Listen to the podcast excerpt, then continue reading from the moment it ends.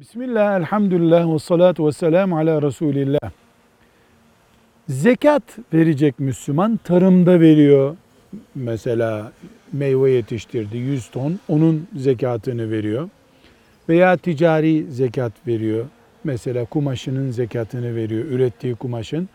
Bunların parasından zekat verebilir mi? Yani 4 ton üzümün zekatını verecek şu kadar üzüm üzüm olarak verecek onun yerine parasını verebilir mi? Cevap olarak diyoruz ki fakirin lehine ise olur. Hatta fakir daha çok istifade edecekse öyle yapması daha da iyi olur. Velhamdülillahi Rabbil Alemin.